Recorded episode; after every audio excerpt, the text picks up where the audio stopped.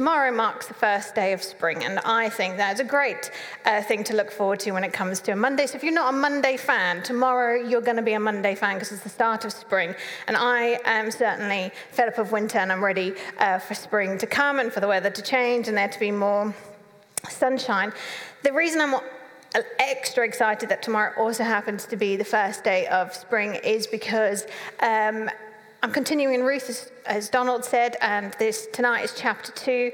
I've been looking at there's four chapters in Ruth, if you don't know that, and for me, each chapter kind of symbolizes a season. So last time I was up here, I looked at winter in chapter one and chapter two, the season that I feel uh, Naomi and Ruth and, and, all these characters we're going to look at finds themselves is spring. So this comes out, for me, I'm really excited that tomorrow's the start of spring because it's like, yes, that's exactly what my theme for uh, tonight is. But let me just give you a very quick uh, recap of what chapter one was in case you weren't here last time, you've never read it, or you were here last time and it's been so long you've forgotten uh, what uh, was talked about. So, uh, in chapter one, we discover that it's an account of distress, a display of vulnerability, and an act of devotion. And I focused heavily on Naomi and her journey. She went from leaving her hometown, going somewhere else because of a famine. So, she was displaced, her, her husband, and her two sons. She lost her husband, then she lost both of her sons. She decided to return back to Bethlehem, where she's from. Uh, and one of her daughter in laws, she had two daughter in laws at the time, one of them refused to let her go and said, I am coming with you. And that someone was called Ruth. She devoted herself not only to Naomi, uh, but to Naomi's culture. She said, Your God will be my God. Where you go, I will go. Uh, and that was definitely a season of winter for Naomi. Uh, she didn't shy away from the fact that her bitter experiences had left her feeling downcast. She changed her name when she entered uh, Bethlehem. They said, Oh, look, it's Naomi. And she was like, Don't call me Naomi. My name is Mara. I am bitter. The Lord has dealt me, uh, uh not a bad hand, but he's. Um, brought me back empty. That's one thing. She said, I left full and I was brought back empty.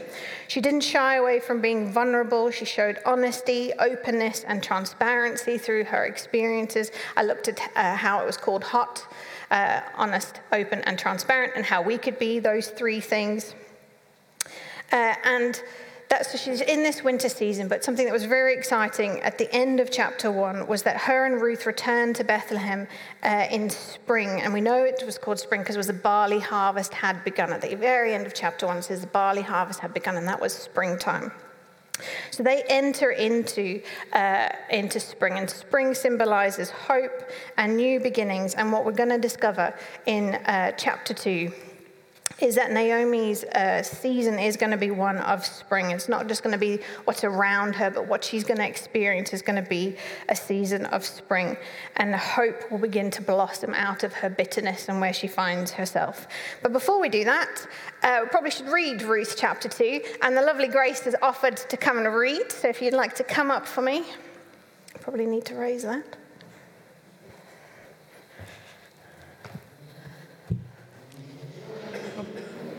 Now Naomi had a relative on her husband's side, a man of standing from the clan of Elimelech, whose name was Boaz. And Ruth the Moabite said to Naomi, Let me go to the fields and pick up the leftover grain from behind anyone in whose eyes I find favor. Naomi said to her, Go ahead, my daughter. So she went out, entered a field, and began to glean behind the harvesters. As it turned out, she was working in a field belonging to Boaz, who was from the clan of Elimelech. Just then, Boaz arrived from Bethlehem and greeted the harvesters. The Lord be with you. The Lord bless you, they answered. Boaz, Boaz answered the overseer of his harvesters, Who does that young woman belong to? The overseer replied, She is the Moabite who came back from Moab with Naomi. She said, Please let me glean and gather among the sheaves behind the harvesters. She came into the field and has remained here from morning till now, except for a short rest in the shelter.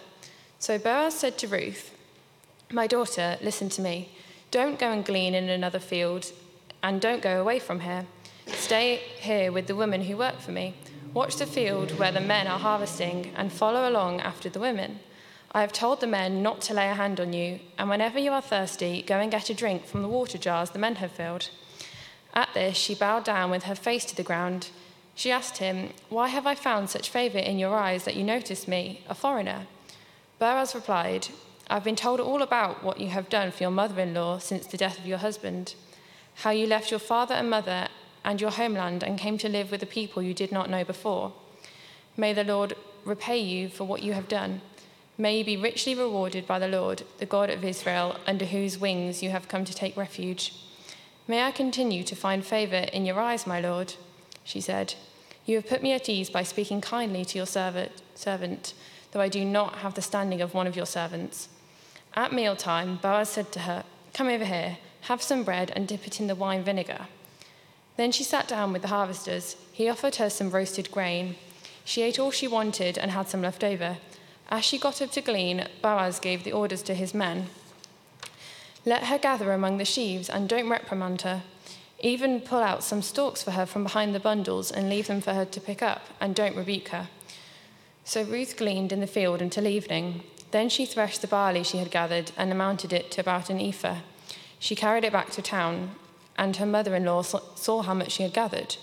Ruth also brought out and gave her what she had left over after she had eaten enough. Her mother in law asked her, Where did you glean today? Where did you work? Blessed be the man who took notice of you. Then Ruth told her mother in law about the one at whose place she had been working. The name of the man I worked with today is Boaz, she said. The Lord bless him, Naomi said to her daughter in law. He has not stopped showing his kindness to the living and the dead, she added. That man is our close relative. He is one of our guardian redeemers. Then Ruth, the Moabite, said, He even said to me, Stay with my workers until they finish harvesting all my grain. Naomi said to Ruth, her daughter in law, It would be good for you, my daughter, to go with the women who work for him, because in someone else's field you may be harmed. So Ruth stayed close to the women of Boaz to glean until the barley and wheat harvests were finished and she lived with her mother in law. Thank you very much.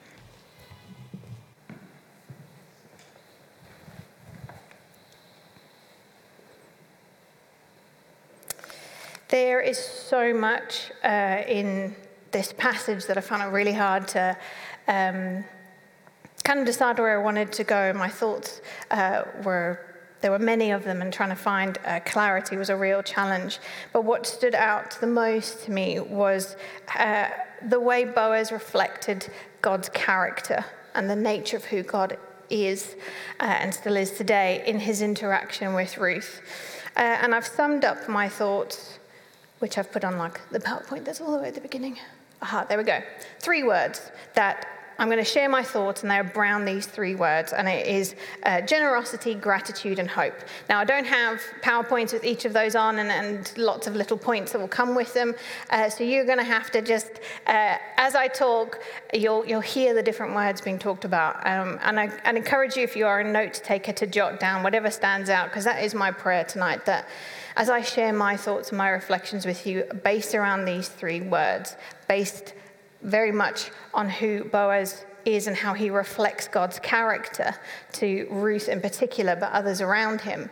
Um, i hope that you'll something will spark from you uh, for you from that. Uh, so I'm just going to pray, and we're going to give it over to God and see what He speaks to you through. So let's pray, Father. I uh, we come ready to receive, give you the thoughts and reflections, and pray that you would use these words speak to each and every one of us in the room that we would know more of your character and your love for us.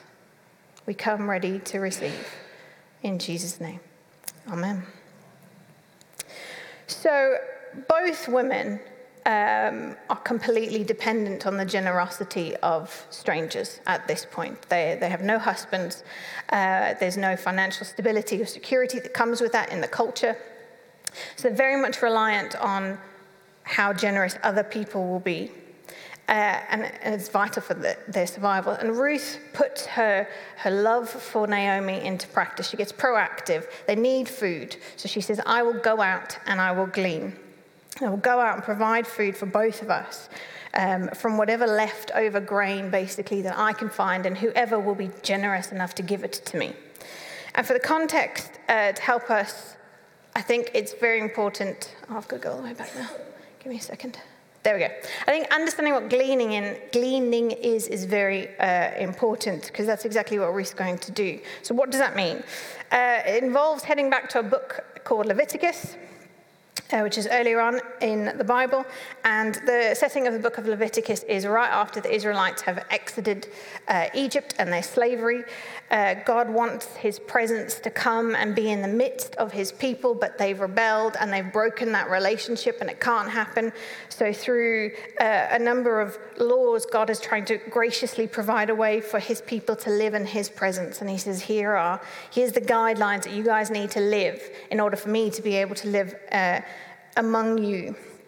And a very important uh, one of those laws, which is around gleaning, is Leviticus 19. It says, When you reap the harvest of your land, do not reap to the very edges of your field, or gather the gleanings of your harvest. Do not go over your vineyard a second time, or pick up the grapes that have fallen. Leave them for the poor and the foreigner.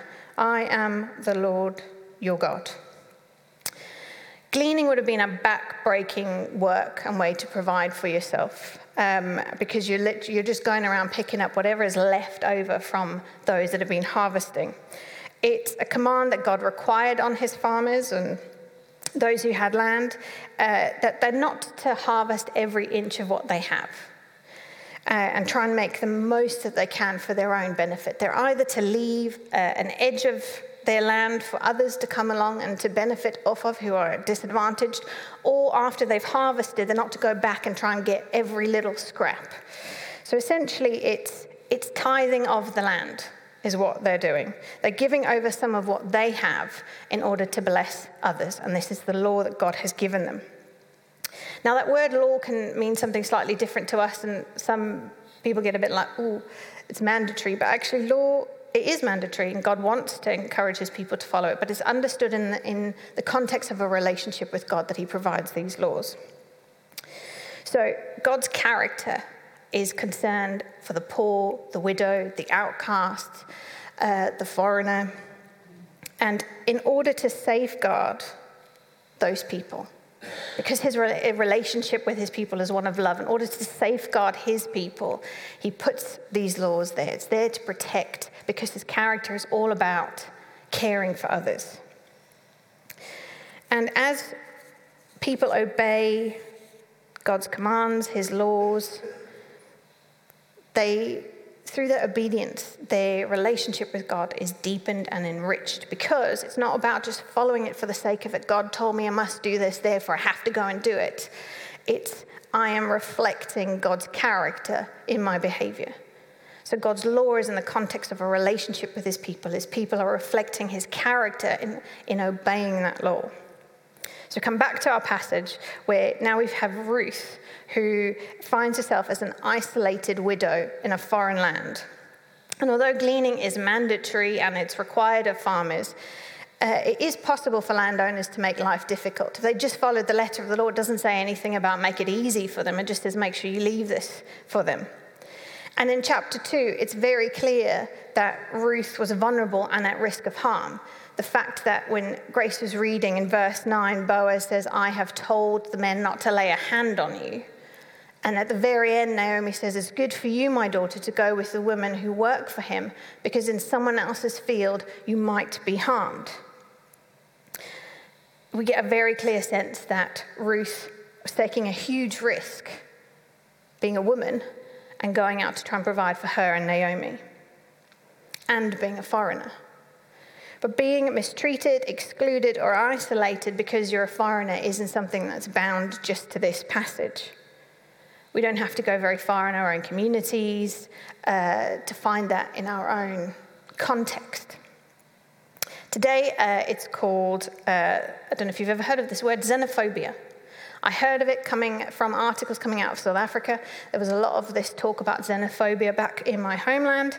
And xenophobia is the dislike of or prejudice against people from other countries, fear and hatred of strangers or foreigners or anything that is strange or foreign.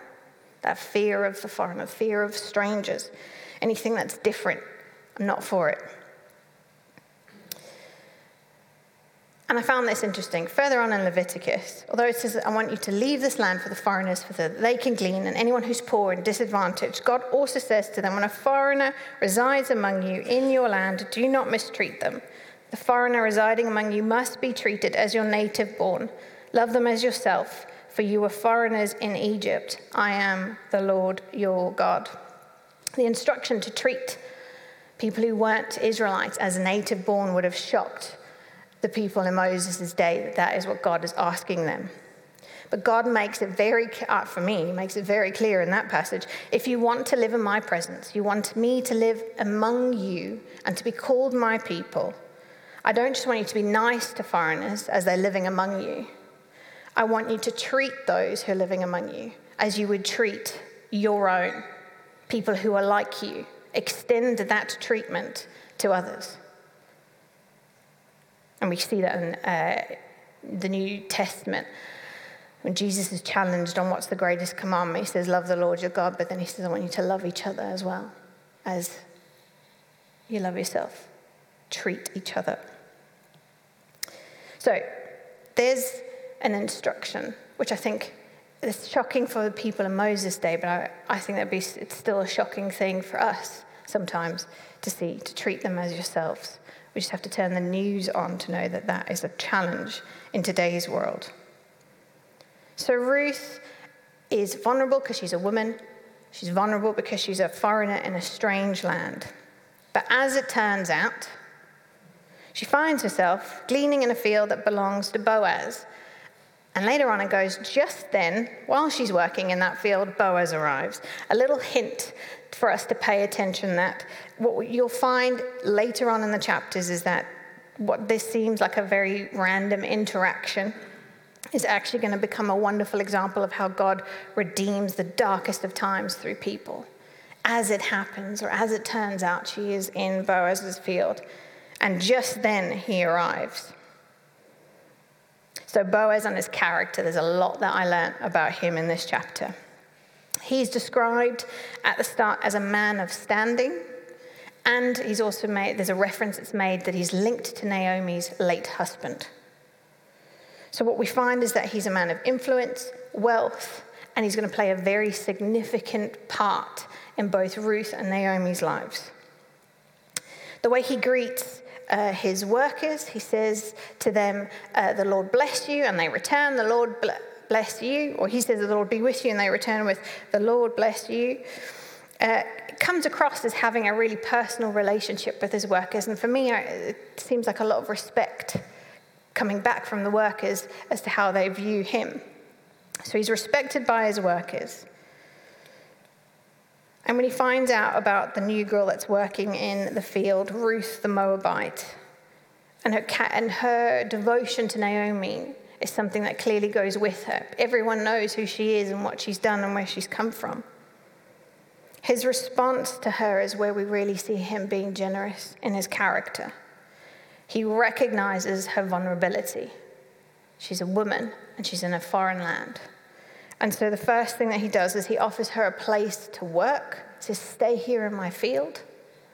And I've told the men not to lay a hand on you. He's provided her protection. How comforting must that have been for Ruth? She's now guaranteed a place to come and find food for her and Naomi, and she can do it in the comfort of safety.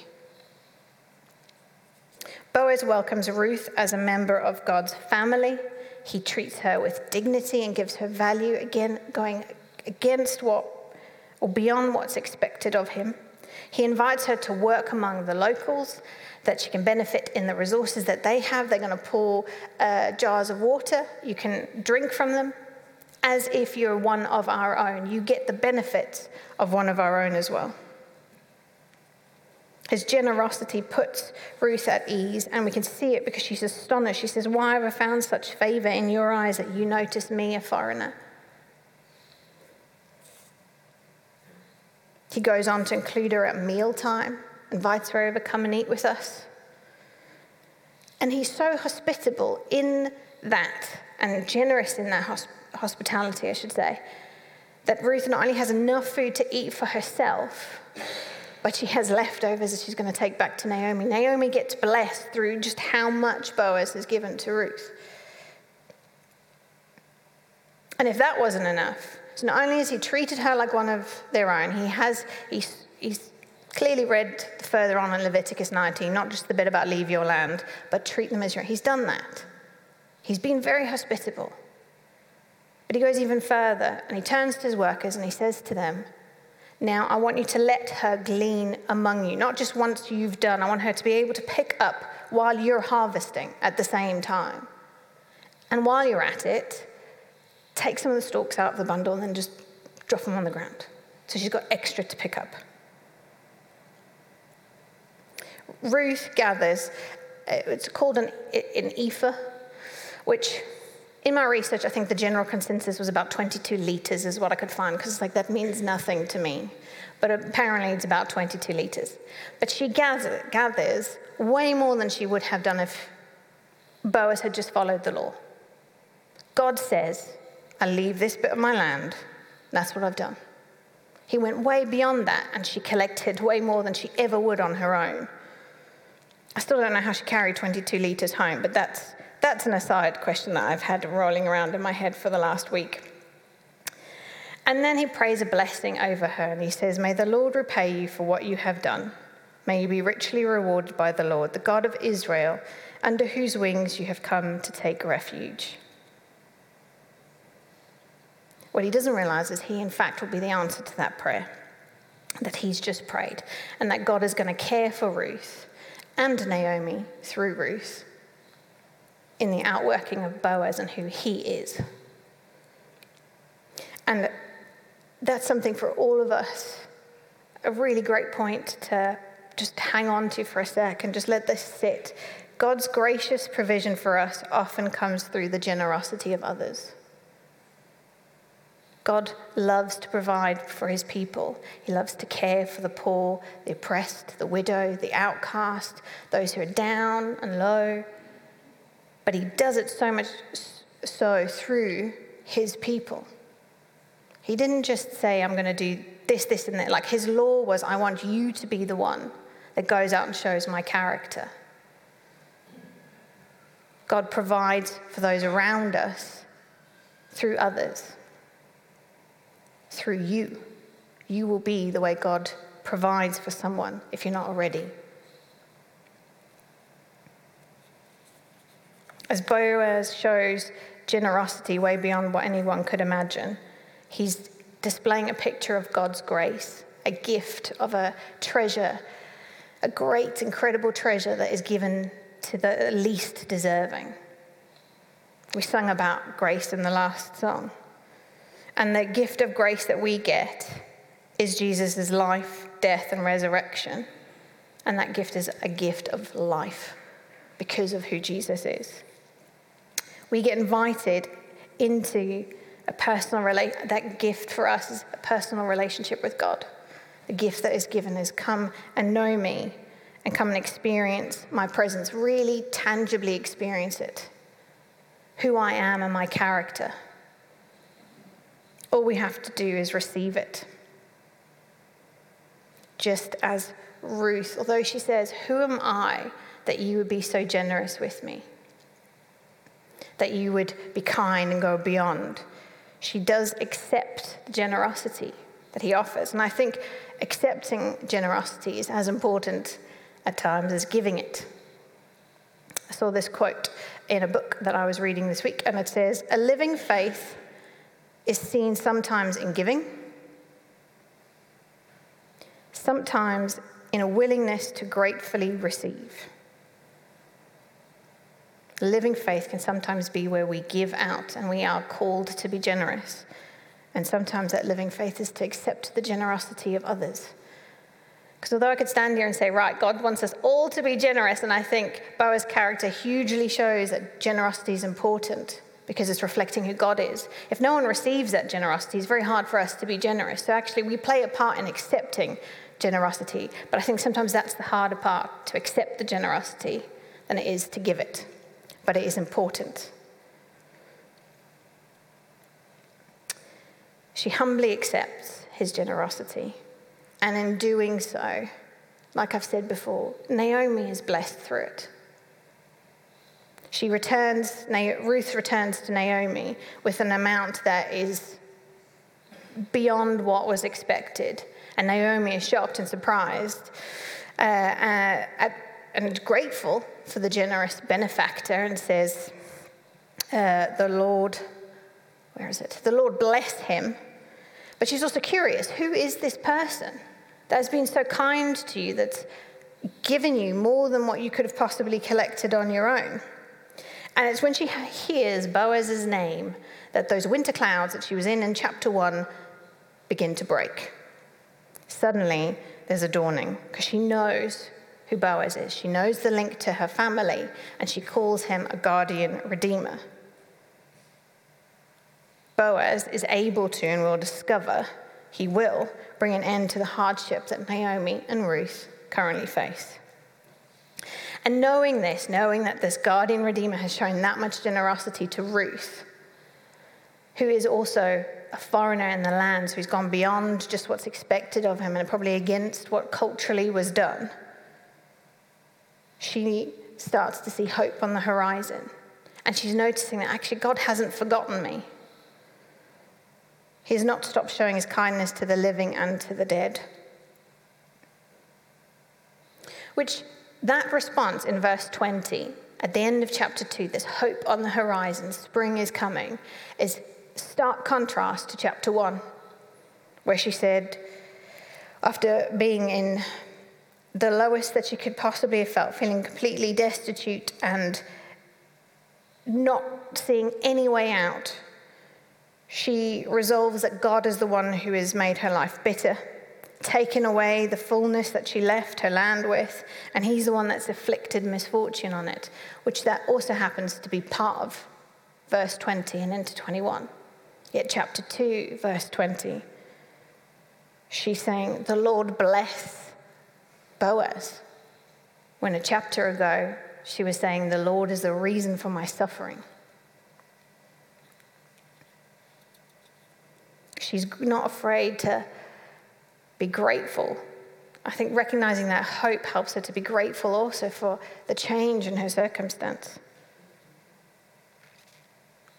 And a, I think she's called a psycho, psychoanalyst.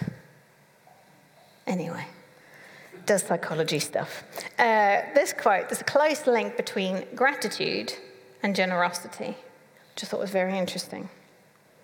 And actually, when when we consistently take notice of the things that we're grateful for, we become aware, start noticing, as Naomi is finally doing in this chapter, of what we're thankful for and grateful for, we begin to develop an attitude of gratitude. And from that, generosity it flows so much more naturally.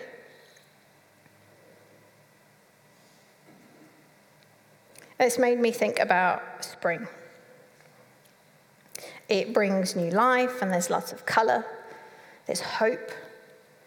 But as with Naomi, where are we looking for hope? Was the question that really struck me.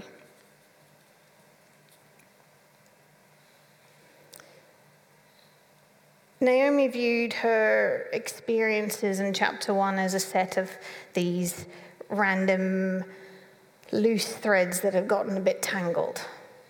But, but what she didn't realize is she was looking at a tapestry that God is working on. She just happened to be at the back of it.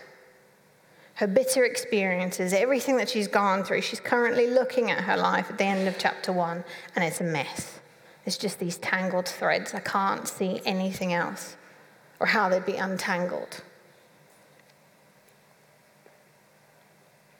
She starts to look to God for her hope now and in what's to come, she begins to see that it's not just some tangled threads, that actually she's just standing at the back of God's masterpiece.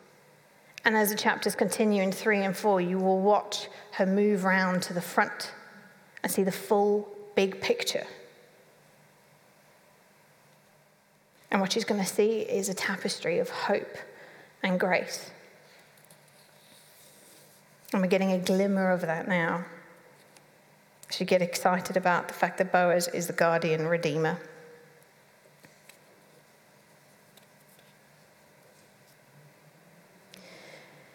The most powerful and challenging thing that I discovered as I was reading through this and preparing for tonight was about how I live out my faith and the motivation behind it. I think if someone had to say, uh, ask me what I believe, I'm not, it's pretty easy for me to sort of throw the Christian card in there because it's usually like, what do you do for work? So I'll go, I'm a youth worker for a church. Then no, naturally. If they ask me, well, why do you live a certain way? I'll say it's because I follow God, I believe in Jesus, He calls me to live this way. But I was really challenged this week in that I think a lot of the time I say I, I do it because I'm told to. I say I'm a Christian and I believe in Jesus, so I know I'm supposed to live this way because that's what comes with when you say you believe in Jesus and you follow him. When actually watching Boaz just reflect God's character to Ruth and Naomi, and that the law is intended to show who God is, not just that you blindly follow it for the sake of it. And look at actually the pattern of my life is meant to reflect God's character. That's why I live the way I do. It's not about just following some rules in a book, it's about reflecting who God is.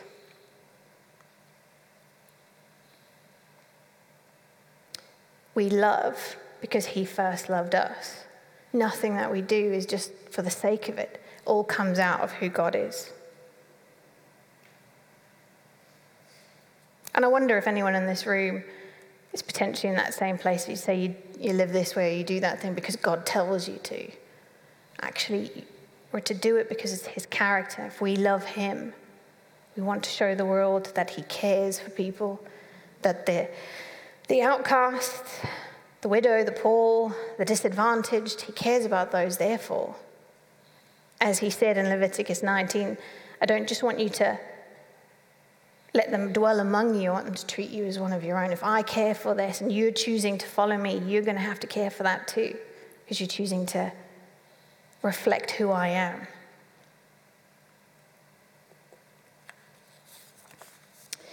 So I'm coming to land, and I don't know how long I've been talking for. I don't know if it's been a short one or a long. But uh, I had the question of what is modern day gleaning for us?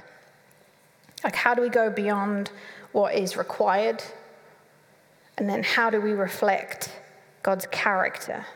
How do we show his care and concern for those that he calls us to? I thought there was more to that.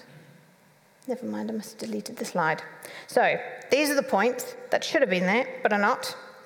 And then I'll expand on them as we go through. So, welcome and include others is the first one. Hospitality, money, time, resources and skills, and notice. So this is our version of what does it mean to, for others to be able to glean. What, what are we fencing off or not harvesting completely of? So the first one's about welcome and including others. Boaz was incredibly welcoming and inclusive of Ruth, the newcomer, the one who was different, that might be someone from another country. Ruth was from another land, not necessarily like a country the way we understand it, but another land.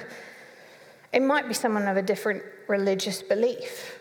We've just had Donald give us a notice about praying for those taking part in um, Ramadan. Is that right? Yes, I was listening.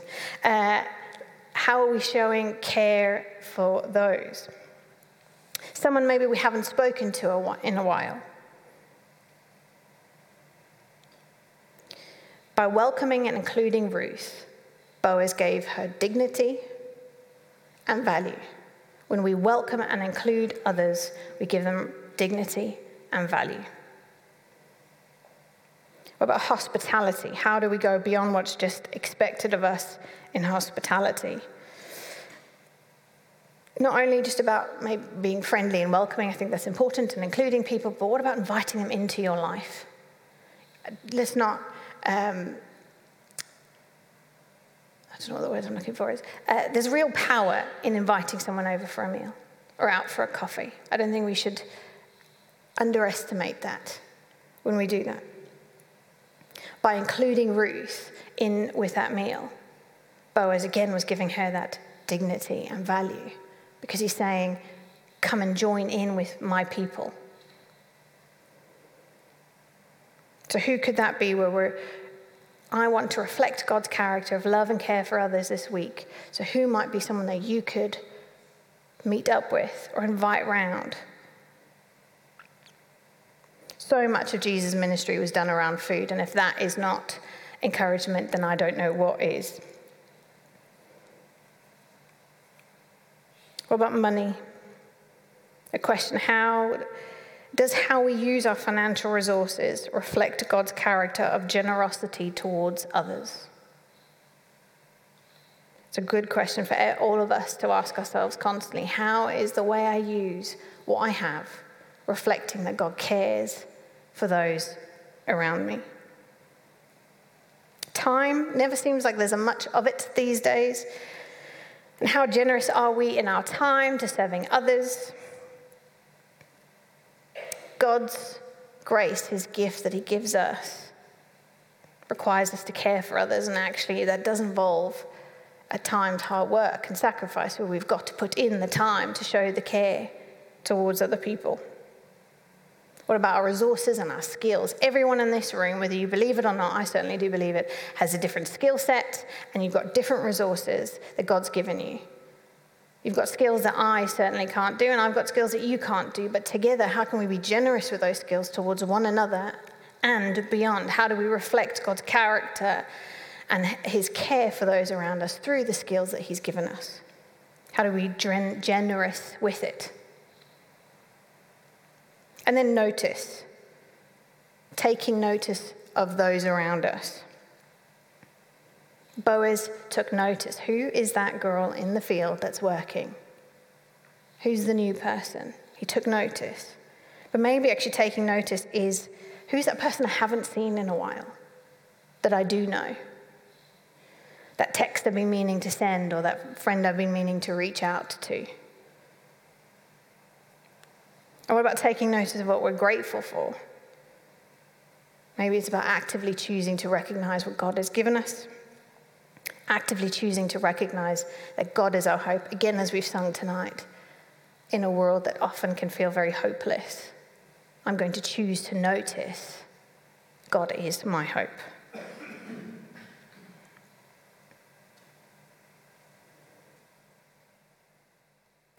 So, where can you reflect God's character in this spring season? Where can you go beyond just what's required of you?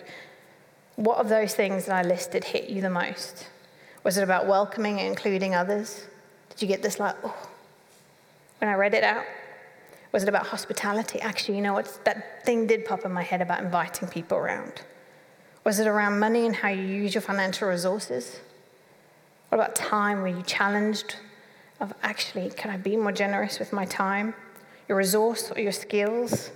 Or was it about taking notice? I'm going to end by reading a quote from uh, someone called Augustine, if you've heard of him. Uh, wrote some books on confession, and it sums up uh, my thoughts. But as I do that, if the band would like to come up. Uh, so maybe just take a moment. Close your eyes, like I love telling everybody, you don't have to. This isn't the youth group, but I usually find it easier to concentrate when I close my eyes, which is why I always tell everyone else to do it. Uh, and just sit for a second. God, where do you want me to reflect who you are in my workplace, with my friends, with my family? Where am I maybe just doing the the minimum and leaving just that little space? Where can I be more generous? Actually, I'm being really generous. How can I do that even more? O Lord our God, let the shelter of your wings give us hope. Protect us and uphold us. You will be the support that upholds us from childhood to the hair on our heads is grey. When you are our strength, we are strong. But when our strength is our own, we are weak. In you, our good abides forever. And when we turn away from it, we turn to evil. Let us come home at last to you, O Lord, for fear that we be lost. For in you our good abides, and it has no blemish, since it is yourself. nor do we fear that there is no home to which we can return. We fell from it, but our home is your eternity, and it does not fall because we are away.